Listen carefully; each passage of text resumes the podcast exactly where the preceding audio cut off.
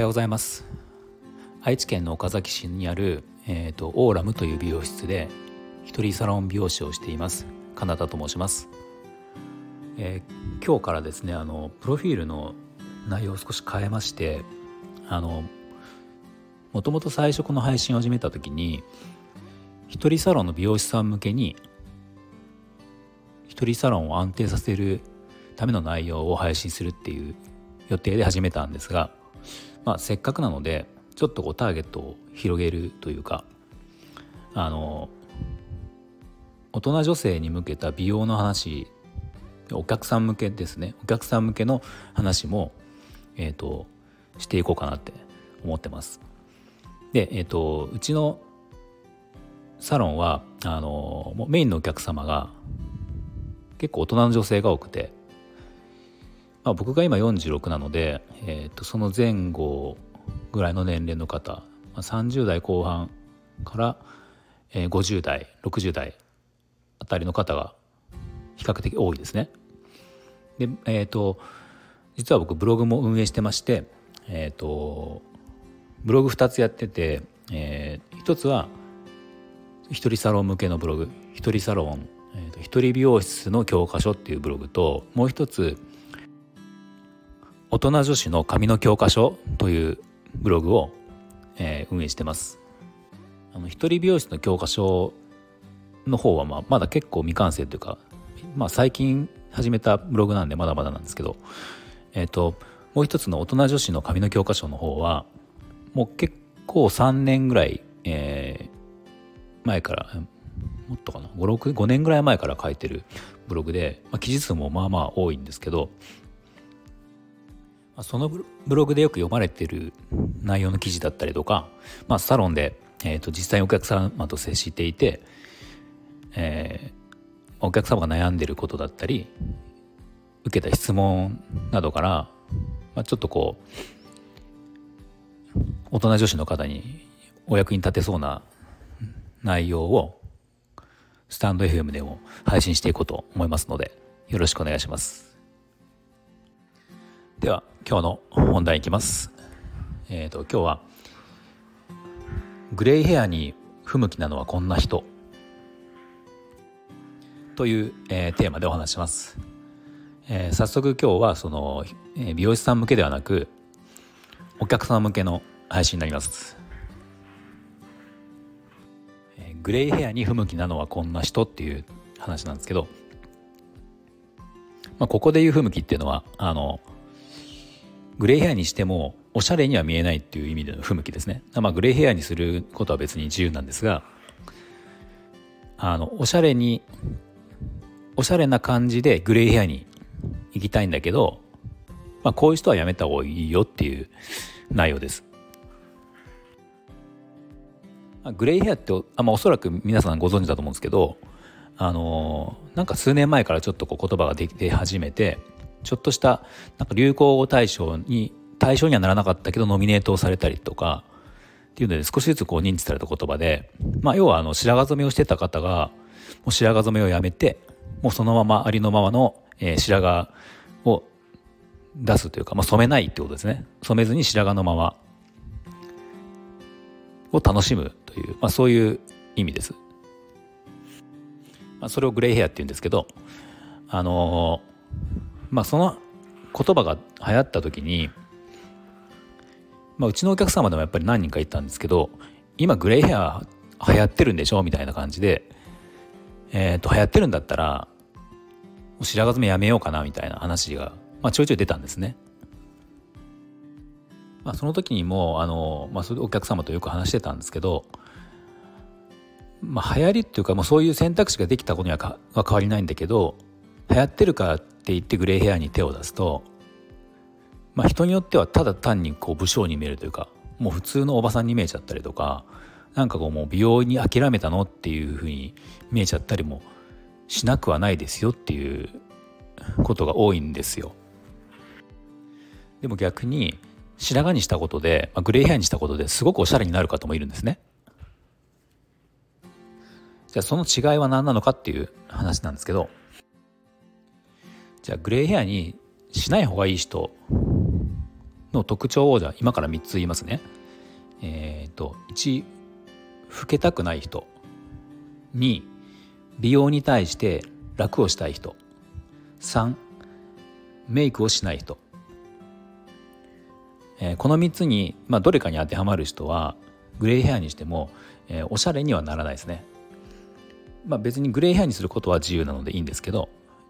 おしゃれなグレイヘアにしたい人は、えー、この3つに当てはまったらやめた方がいいってことです。じゃあ具体的に説明しますね。えー、じゃあ最初の1つ目の老けたくない人、えー、これなんですけどあのグレイヘアにすると100%老けます老けるんですよやっぱり当然白髪になるので老けるんですねただそのじゃあ誰もがしない方がいいっていうわけじゃなくて、えーと、グレーヘアがおしゃれに見える方っていうのはそのもう老ける心配とかもする段階じゃないんですよ。要はね若く見せたいとかっていうそういうおしゃれではなくてあのもうそれを個性としてあのファッションに取り入れるので、まあ、取り入れる方がおしゃれに見えるわけなのでまあその老けたくないちょっとでも若く見せたいとかそういう気持ちがある方はグレーヘアじゃない方がいいんですね。でももうそこじゃなくてもうそれは若く見せることは私はいいから白髪混じりの髪もしくは白髪を、えーと、ファッションの一部にしてそれを個性として生かしていきたいっていう、まあ、考えにシフトできた人はグレーヘアが自分のものになるんですよ。で次いきますね。次の、えー、2つ目。美容に対して楽をしたい人、うん、これはあのー、まあさっきも言いましたけどグレーヘアがおしゃれに見えるのってグレーヘア単体がそれ自体がおしゃれなんではなくて、まあ、それとこうファッションがうまく合った時に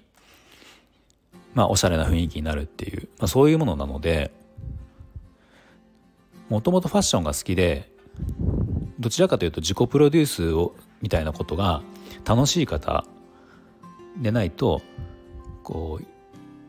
洋服のこう色選びとかメイクの例えばこう口紅の色の選び方だとかそういう部分もかなりこう影響してくるのでなんかこう楽にあんまりこうそういう面倒くさいの嫌だなとかっていう方はそういうことはできないと思うしあとその白髪が出てる状態を武将に見せないためには染めてないんだけど髪に手をかけてる感っていうのが必要なんですよ。いやそれは何かっていうと、まあ、例えばショートヘアにしてる場合だったらまめなカットだったりとか、まあ、長めにしてる方だったらそれに対してのスタイリングアイロンをするとかまとめ髪するとか、まあ、そういったことが必要なあのまめに必要になるのでとにかく美容に対して時間や手間あとお金などもある程度投資ができる方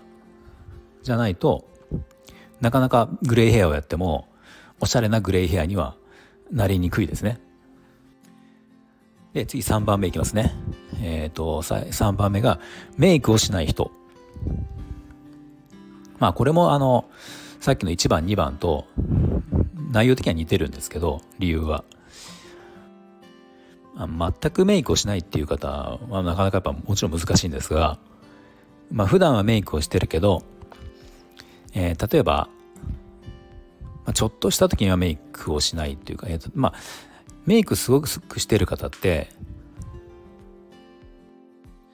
例えばちょっとこうスーパーに買い物に行く時でもメイクはするじゃないですか。まあ、お出かけする時はメイクをするけどスーパーに買い物に行く時はメイクをしないみたいな方もいますよね。この辺のなんか価値観がある程度もう人前に出る時は人前に出る時は必ずメイクをするぐらいの感じじゃないとやっぱりその白髪混じりでノーメイクの状態ってまあこう疲れた感がどうしても出てしまうので、まあ、その辺りのやっぱり美意識がある程度ないとおしゃれなグレーヘアは正直難しいと思います。グレーヘアが似合うことってすごくハードルが高いって思いますねこうやって聞く。実際やっぱりグレイヘアがもう本当に似合ってる方っていうのはそんなにたくさんはいないんですね、えー、なので僕がおすすめしてるのがあの多くの方におすすめするのがおしゃれ染めを使って白髪のある髪を染めることなんですね。白髪ってまあ白なので髪の色としたら一番明るい色なんですよ。なので簡単に言ったらどんな色でも染まるんですね。だからあの、えー、よく若い子たちがやるあのダブルカラーって言って一度ブリーチをしてから色を入れるような色あるじゃないですか。あのミルクティーとかグレージュとか、まあ、グレーっぽい色とかブロンドヘアとか、まあ、ああいう色とかも白髪がたくさんあればブリーチをしなくてもできちゃうんですね。えー、そういう感じの色って完全なグレーヘアみたいな白黒の状態よりは少しこう柔らかさが出るのであのグレーヘアよりは万人に合いやすいし、まあ、そこで色をこう合わせることでそれぞれお客様に合った色とか、まあ、好みに合った色ができるっていう、まあ、そういう利点もあります。あのちなみにこの放送のサムネイルになっている写真なんですけどあれこれはあの実際うちのお客様の髪の毛なんですがもうこれがまさにそのおしゃれ染めを使った、えーと、ヘアカラーで、まあ、この方もかなり白髪が多い方で、まあ、だからこそこういったそのブリーチ本当はブリーチをしなきゃできないようなあの綺麗なちょっと外国人風の色がブリーチなしでできてしまうっていう、まあ、白髪ってそういういいところもあるんですよね。うちのお客様はこういう感じのカラーをしてる方がすごく多いのであのもっとこういうカラー見てみたい方はあの僕のインスタグラムのアカウントとあとピンタレスのアカウントピンタレストのアカウントの URL を概要欄に貼っておくのでそこからアプリに飛んで見てもらえるとあのたくさん見てもらえると思いますでは今日はこれで終わりますね最後まで聞いていただきありがとうございました。